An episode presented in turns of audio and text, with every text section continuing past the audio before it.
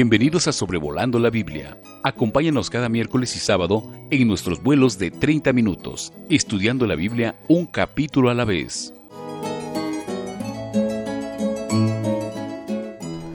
Nos da mucho gusto tenerlo con nosotros en nuestro podcast Sobrevolando la Biblia, comenzando hoy el episodio número 53, que tiene que ver con el libro de Éxodo y el capítulo 1.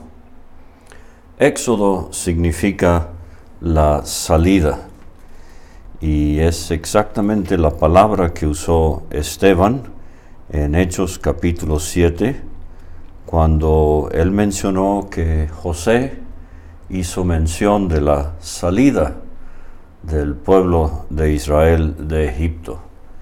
En el griego esa palabra salida es exactamente esta palabra éxodo. Se refiere específicamente a lo que sucede desde el capítulo 12 y el versículo 37 de este libro hasta el capítulo 14, donde el pueblo de Israel no solamente sale de la región del delta del Nilo, en su lado oriental, donde han estado establecidos por unos 400 años, pero salen al desierto, cruzan el Mar Rojo y abandonan a Egipto para siempre. Entonces, eh, el Éxodo. Vamos a ver que el nombre se le da al libro completo, aunque en hebreo se le llama por las primeras palabras del capítulo 1, versículo 1, y estos son los nombres.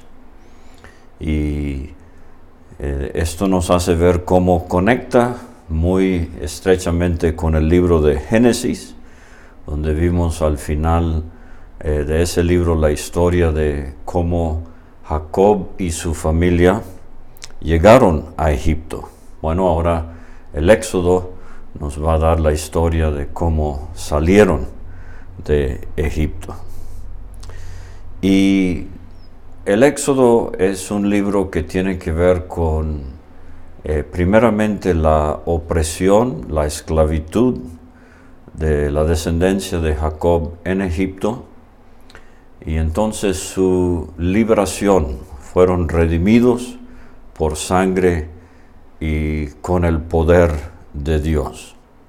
Es un libro bastante rico en enseñanza espiritual para nosotros hoy, aunque creemos que fue escrito en el siglo XV antes de Cristo. Esto quiere decir que estamos hablando de eventos que sucedieron hace 3500 años. Pero como es el caso con toda la Biblia, las aplicaciones espirituales, las figuras de Cristo, las enseñanzas para el creyente eh, están muy vigentes y son muy ricas y muy hermosas. Fue eh, la Septuaginta, la traducción de la Biblia hebrea al griego, hecho en el siglo III antes de Cristo, que le puso el nombre de este segundo libro el Éxodo, y Jerónimo, al traducir la Biblia al latín, él hizo lo mismo unos 300 años después de Cristo, poniéndole este nombre de Éxodo. Entonces, aunque el título tiene que ver con todo el libro y sus 40 capítulos, repito, el Éxodo en sí, estrictamente hablando, se refiere al evento cuando Israel sale de Egipto. Es el segundo libro de Moisés, el Pentateuco. Está compuesto por Génesis, Éxodo, Levítico, Números y Deuteronomio. El Señor Jesucristo en el Evangelio de Marcos, capítulo 12, versículo 26, se refiere al libro de Moisés cuando cita la historia de la zarza, que vamos a ver más adelante en este libro Éxodo 3, eh, versículo 6. Entonces Cristo mismo testifica el hecho de que Moisés escribió el Éxodo. En cuanto a los cinco libros del Pentateuco, vimos que en Génesis Adán y Eva comienzan el libro en el huerto del Edén, pero vimos al final del capítulo 50 que Génesis termina con José en un ataúd en Egipto. Entonces el sentido general del libro de Génesis es que el hombre desciende. En Éxodo vamos a ver, eh, llegando al capítulo 12, que el hombre sale de Egipto.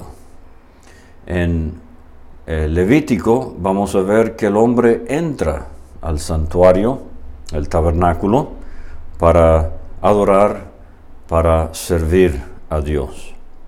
En números vemos que el hombre camina, peregrina y batalla con sus enemigos.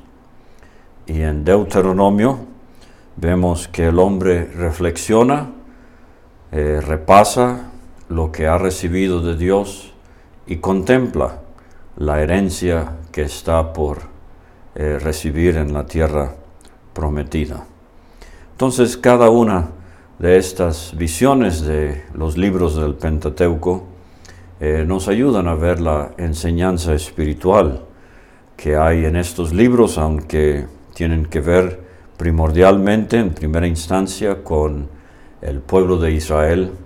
Como hemos dicho, hay mucho que aplica y que sirve para nosotros en el siglo XXI.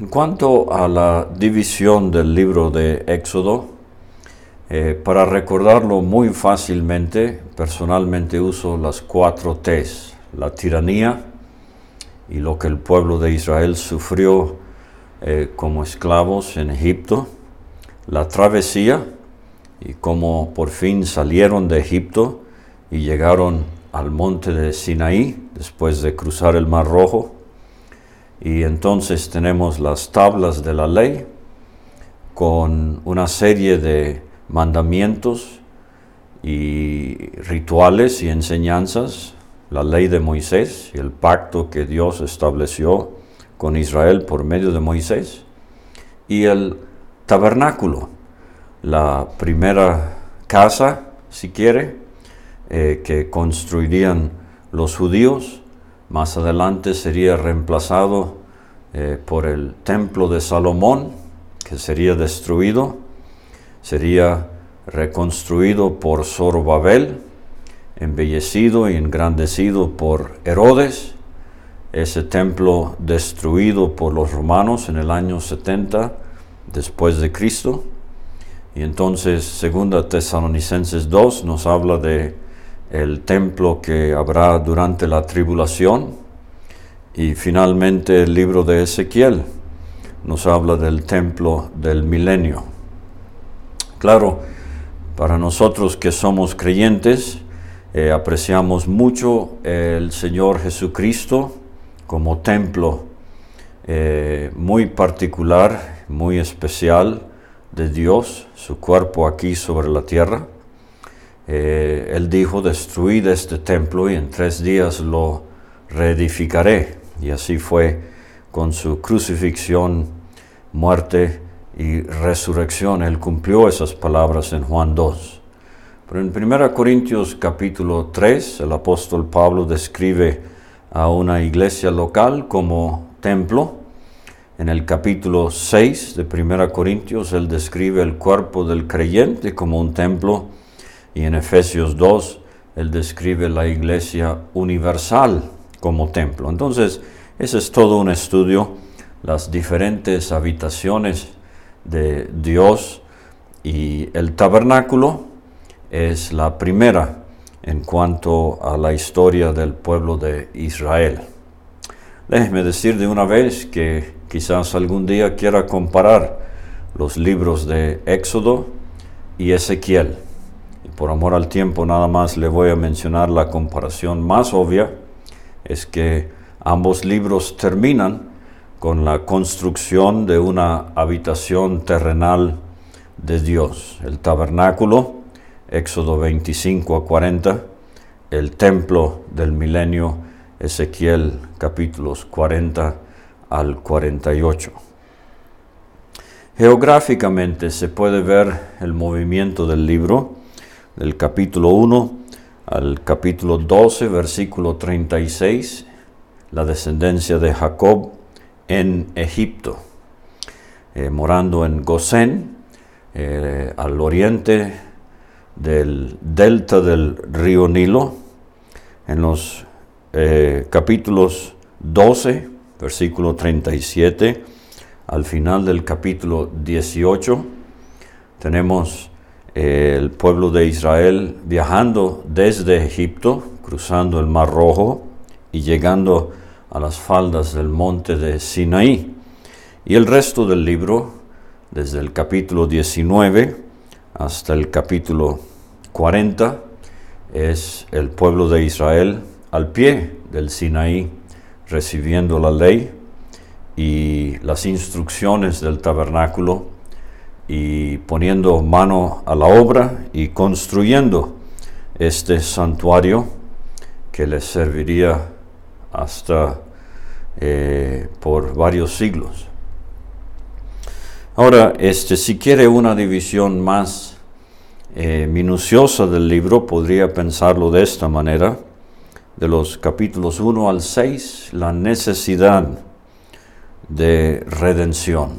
El pueblo es esclavo, necesita ser redimido.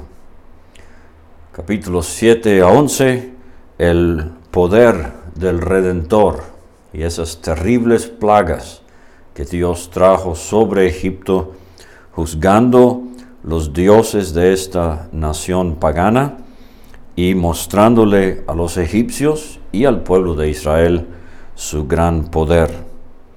Capítulos 12 a 18, la redención por sangre.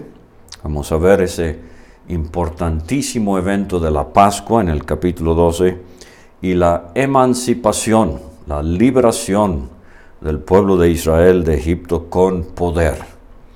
Capítulos 19 a 24 tenemos el deber de los redimidos y capítulos 25 a 40 tenemos el servicio de los redimidos. Ahora entonces, eh, volviendo por un momento al Pentateuco, eh, en el libro de Génesis, si bien es el libro de los inicios, también es el libro de elección. Dios eligió de los hijos de Adán a Seth. De los descendientes de Seth, Dios eligió a Noé. De los hijos de Noé, Dios eligió a Sem. De los descendientes de Sem, Dios elige a Abraham. De los hijos de Abraham, Dios elige a Isaac. De los hijos de Isaac, Dios elige a Jacob, el menor. Y de los hijos de Jacob, Dios elige a Judá como ascendiente, eh, humanamente hablando, del Señor Jesucristo, por quien vendría eh, Cristo a través de María por obra y gracia del Espíritu Santo. Entonces en Génesis tenemos figuras de la elección del creyente, cómo fuimos escogidos por Dios. En Éxodo tenemos la redención, o sea, la necesidad de ser redimidos por sangre y la salvación que Dios nos ha provisto. En el libro de Levítico tenemos la adoración eh, y el servicio del creyente y cómo eh, el Padre busca adoradores en nuestros tiempos que le adoren en espíritu y en verdad. En el libro de Números eh, tenemos al pueblo de Israel como figura del creyente enfrentando a sus enemigos y enfrentando las tentaciones del camino. Y como he mencionado, Deuteronomio es reflexivo en cuanto al repaso que debemos hacer de lo que hemos aprendido y contemplativo al anhelar aquella patria que Dios nos ha prometido, en nuestro caso es una patria celestial, ese país lejano, glorioso, al cual anhelamos llegar eh, los que somos miembros de la familia de Dios.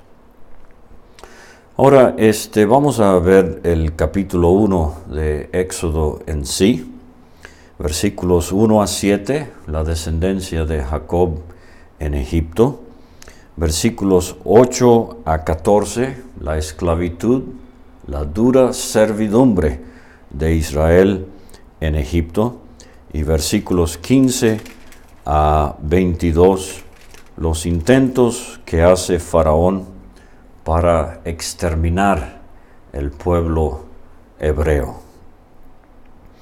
Versículos 1 a 7, eh, como he mencionado en el hebreo, comienza con una conjunción y estos son los nombres de los hijos de Israel, o sea, los hijos de Jacob.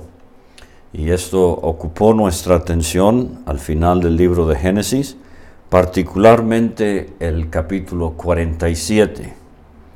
Y si bien notamos ciertas aparentes diferencias, a veces se mencionan 70, a veces se mencionan 75 como los eh, hijos de Jacob en Egipto, eh, voy a poner a un lado por un momento para este estudio los tecnicismos y nada más quiero mencionar esto. A mí me llama mucho la atención que en Génesis 10 tenemos de Noé 70 familias que poblaron la tierra. Puede ir atrás a Génesis 10 y puede contarlos. Creo va a encontrar de Sem, Cam y Jafet 70 familias que poblaron las naciones. La tabla de naciones que vimos allá en Génesis 10.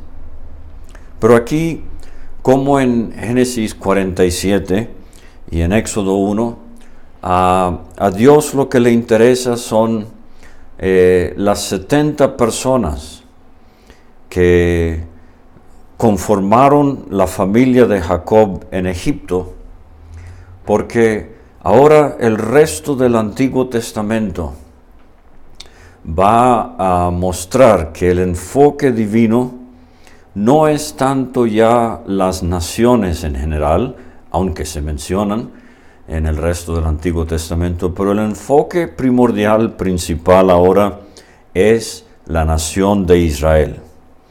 Y tenemos aquí eh, la lista de los hijos de Jacob. Dice eh, Rubén, Simeón, Leví, Judá, Isaacar, Zabulón. Estos son los seis hijos que Jacob tuvo con esposa número uno, que fue Lea. Luego se menciona a Benjamín, el segundo hijo que Jacob tuvo con su esposa número dos, en orden cronológico. Eh, Raquel entonces le fue dada como esposa a Jacob y ella tuvo a José, que ya estaba en Egipto, pero Éxodo 1, versículo 3 menciona aquí nada más a Benjamín. Y entonces vienen Dan y Neftalí, concubina número uno que le fue dado a Jacob, Bila, la sierva de Raquel, ella tuvo a Dan y a Neftalí. Y Gad y Aser son los hijos que Jacob tuvo con concubina número dos, que es Silpa, la sierva de Lea. Entonces dice el versículo 5, todas las personas que le nacieron a Jacob fueron 70 y José estaba en Egipto. Eh, una cosa eh, que nos gusta notar, y lo han hecho otros antes que yo, que a Dios le interesan los nombres. Para Dios no somos números, no somos tarjetas que se checan en la fábrica o en la oficina. Eh, mis ovejas, dice Cristo, oyen mi voz y me siguen. Yo las conozco y las llamo por nombre. Entonces, así como tantas veces en el Antiguo Testamento tenemos estas listas de los nombres de los hijos de Jacob, recuerde que aunque algunas de estas listas de nombres, eh, de genealogías, de descendencia, eh, como hemos visto en el Génesis y como vamos a ver en el primer libro de Crónicas particularmente, eh, para nosotros quizás algo aburrido, pero para Dios cada nombre representa una persona preciosa para Él. Y dice el versículo 6, y murió José y todos sus hermanos y toda aquella generación. Entonces, eh, parece ser que es un poquito más de 100 años que han pasado desde el final de eh, Génesis a lo que tenemos aquí al principio del Éxodo. Y dice el versículo 7, en cumplimiento de Génesis 12, las palabras de Dios a Abraham, yo te haré una nación grande, te multiplicaré, dice el versículo 7, los hijos de Israel fructificaron. Entonces Génesis comienza en el capítulo 1 eh, y 2 con Dios eh, animando a Adán y Eva a que fructifiquen. Ahora esto lo tenemos aquí no en relación a la raza humana, pero en relación a la raza hebrea. Fructificaron y se multiplicaron. Y este es un estudio interesante en el libro de los Hechos en cuanto al crecimiento de la iglesia, que Lucas comienza describiendo el crecimiento con la suma, la adición. Se añadieron aquel día como tres mil personas, pero rápidamente tiene que recurrir a la multiplicación. Tanto fue el poder de Dios en el Evangelio, allá en el libro de los Hechos, el crecimiento es geométrico. Así aquí, los hijos de Israel fructificaron, se multiplicaron, fueron aumentados y fortalecidos en extremo, y se llenó de ellos la tierra. Y es impresionante en el 2021 como hay judíos por toda la tierra. Dios de una manera muy maravillosa ha cumplido su palabra a Abraham y esto obviamente todavía va a seguir sucediendo y aún más en el milenio se verá la fructificación, multiplicación, aumento y llenura de la tierra de parte de los judíos. Ahora, eh, en los versículos 8 a 14, creo que aquí es el periodo de unos 350 eh, años de eh, opresión, de cautiverio, de crueldad. Como mencioné, Aquí tenemos la tiranía de Egipto ejerciendo su poder contra los hebreos. Mencioné hace un momento que estamos hablando de eventos en el Éxodo de hace 3500 años. La historia del imperio egipcio es difícil en ocasiones de identificar, especialmente en relación a la Biblia. Pero todo parece que esta dinastía pertenece a eh, el imperio nuevo, es la dinastía número 18. Si en los días de José era la dinastía número 12 del imperio medio, estamos ahora en la dinastía número 18 de los faraones en el imperio nuevo y si tiene oportunidad y el interés de hacerlo, eh, estudiosos de la Biblia sugieren que el faraón opresor aquí se habrá llamado Tutmosis, III o el Napoleón de Egipto antiguo. Junto con Tutmosis III, eh, quizás quiera leer algo acerca de Amenhotep, Amen H, Otep, Amenhotep II. Pero todo esto para decir que realmente en la Biblia no nos dice quiénes eran estos faraones, no nos da sus nombres y al final del capítulo esto va a resaltar con algo eh, sumamente interesante. Pero eh, el versículo 8 hasta el versículo 14 nos hace ver que el primer intento es de esclavitud. Entre tanto se levantó sobre Egipto un nuevo rey que no conocía a José. Y es triste que vivimos en un mundo donde muchos no conocen del Señor Jesucristo. Nunca han leído la Biblia.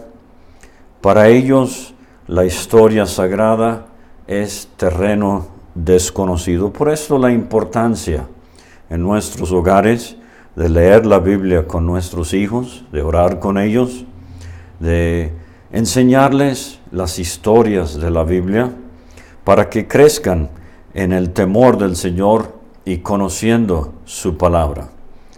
Por eso lo hable también la labor que hacen hermanos con escuelas bíblicas y cuyo mm, eh, meta debería ser eh, de manera muy clara y nítida llevar el Evangelio a niños cuyos padres no le están enseñando las verdades de la Biblia. Entonces, este nuevo rey eh, no conoce a José y él dijo a su pueblo. Es interesante que allá en Hechos 7, Esteban usa la expresión otro rey. Y en el griego esa palabra otro que usó Esteban eh, es otro de diferente tipo. Y algunos han relacionado esto con eh, el pasaje en Isaías capítulo 52 y el versículo 4. Así dijo Jehová el Señor, mi pueblo descendió a Egipto en tiempo pasado para morar allá, y el asirio lo cautivó sin razón. algunos han sugerido que después del tiempo de José, eh, Egipto fue invadido por los Ixos, H-I-C-S-O-S.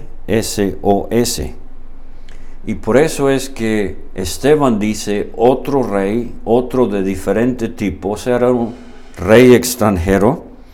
Y ah, eh, hemos leído en Isaías 52, 4 que el asirio lo cautivó sin, eh, causa, sin razón, sin causa. Sea como fuere, los Ixos por fin fueron derrotados otra vez eh, por los propios egipcios y ahora, como he sugerido, estamos en la dinastía número 18. El pueblo egipcio celoso quiere poner control sobre los israelitas. Dice este faraón aquí, el pueblo de los hijos de Israel es mayor y más fuerte que nosotros. Ahora pues, seamos sabios. Esteban usa la palabra, usemos astucia para con él, para que no se multiplique, o sea, aún más de lo que estaba sucediendo. Y aconteciendo que viniendo guerra, él también se una a nuestros enemigos y pelee contra nosotros y se vaya de la tierra. Entonces es donde ponen comisarios de tributos para que los molestasen con sus cargas y edificaron para Faraón, aunque con mayúscula, Faraón es eh, la designación del rey en Egipto, no una persona en particular. Por eso cuando leemos de Faraón, tengamos en mente que hay varios diferentes faraones. Ya hemos visto que uno fue el faraón en los tiempos de José, otro es el faraón acá en eh, Éxodo capítulo 1, etc. Y edificaron ciudades de almacenaje Pitón y Ramesés.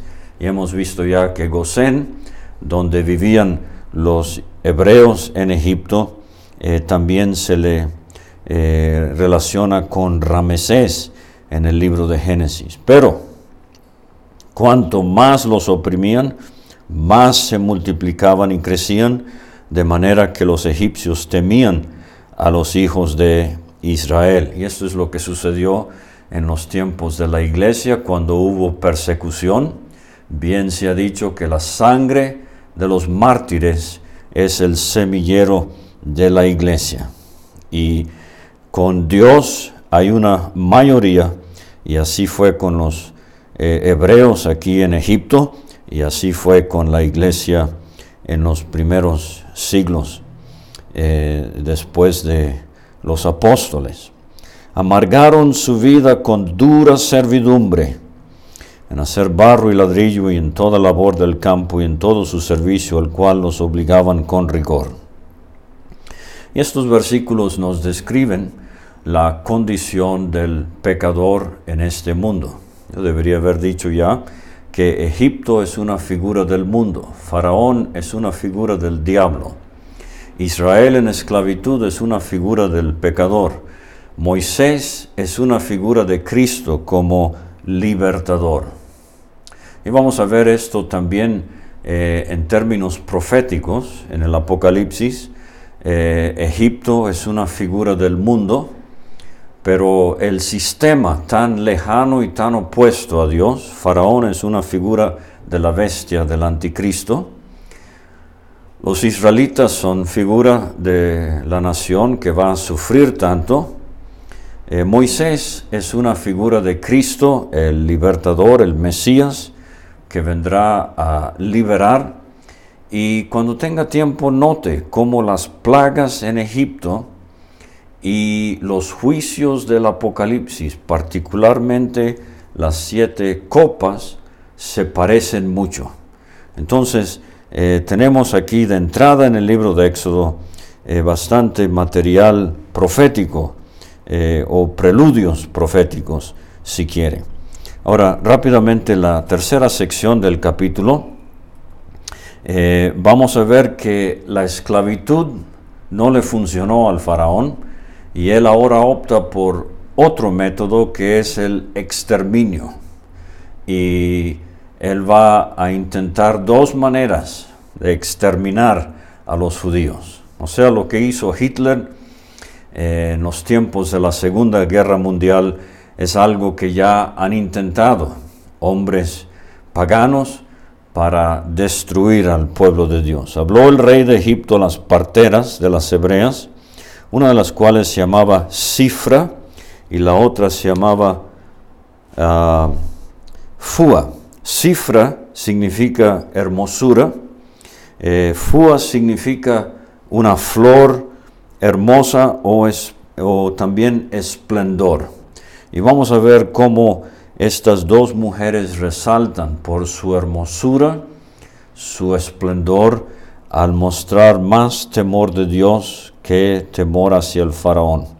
Él les dice, cuando asistáis a las hebreas en sus partos y veáis el sexo, eh, si es hijo, si es varón, matadlo. Si es hija, entonces viva. Mientras menos varones hayan, más débil va a ser el ejército y más difícil la propagación, obviamente, de la raza. Versículo 17, pero las parteras temieron a Dios. Qué seis palabras tan importantes, tan impresionantes, pero las parteras temieron a Dios. Y quiera Dios que esto nos caracterice a nosotros. Estamos viviendo días donde gobiernos están imponiendo eh, leyes que van muy en contra de la Biblia y de Dios, y Dios nos ayude a temer más a Dios que a los gobiernos. Y no hicieron como les mandó el rey de Egipto, sino que preservaron la vida a los niños. Y el rey de Egipto hizo llamar a las parteras y les dijo, ¿por qué habéis hecho esto, que habéis preservado la vida a los niños? Es interesante que él parece aceptar la explicación eh, las parteras respondieron a Faraón, porque las mujeres hebreas no son como las egipcias, son robustas, dan a luz antes que la partera venga a ellas. Ahora, si es honesta la respuesta, y creemos que sí, es posible que ellas eh, deliberadamente se tardaron en llegar para que esto sucediera. Pero Dios honra a los que le honran, y dice el versículo 20, Dios hizo bien a las parteras, eh, les edificó casas, es la expresión, eh, y esto lo vemos de David en 2 Samuel 7, Dios prometiéndole eh, edificar su casa, no en el sentido físico, sino hogares o sea, sus familias como expresión de la recompensa divina por haber temido a Dios antes que al faraón.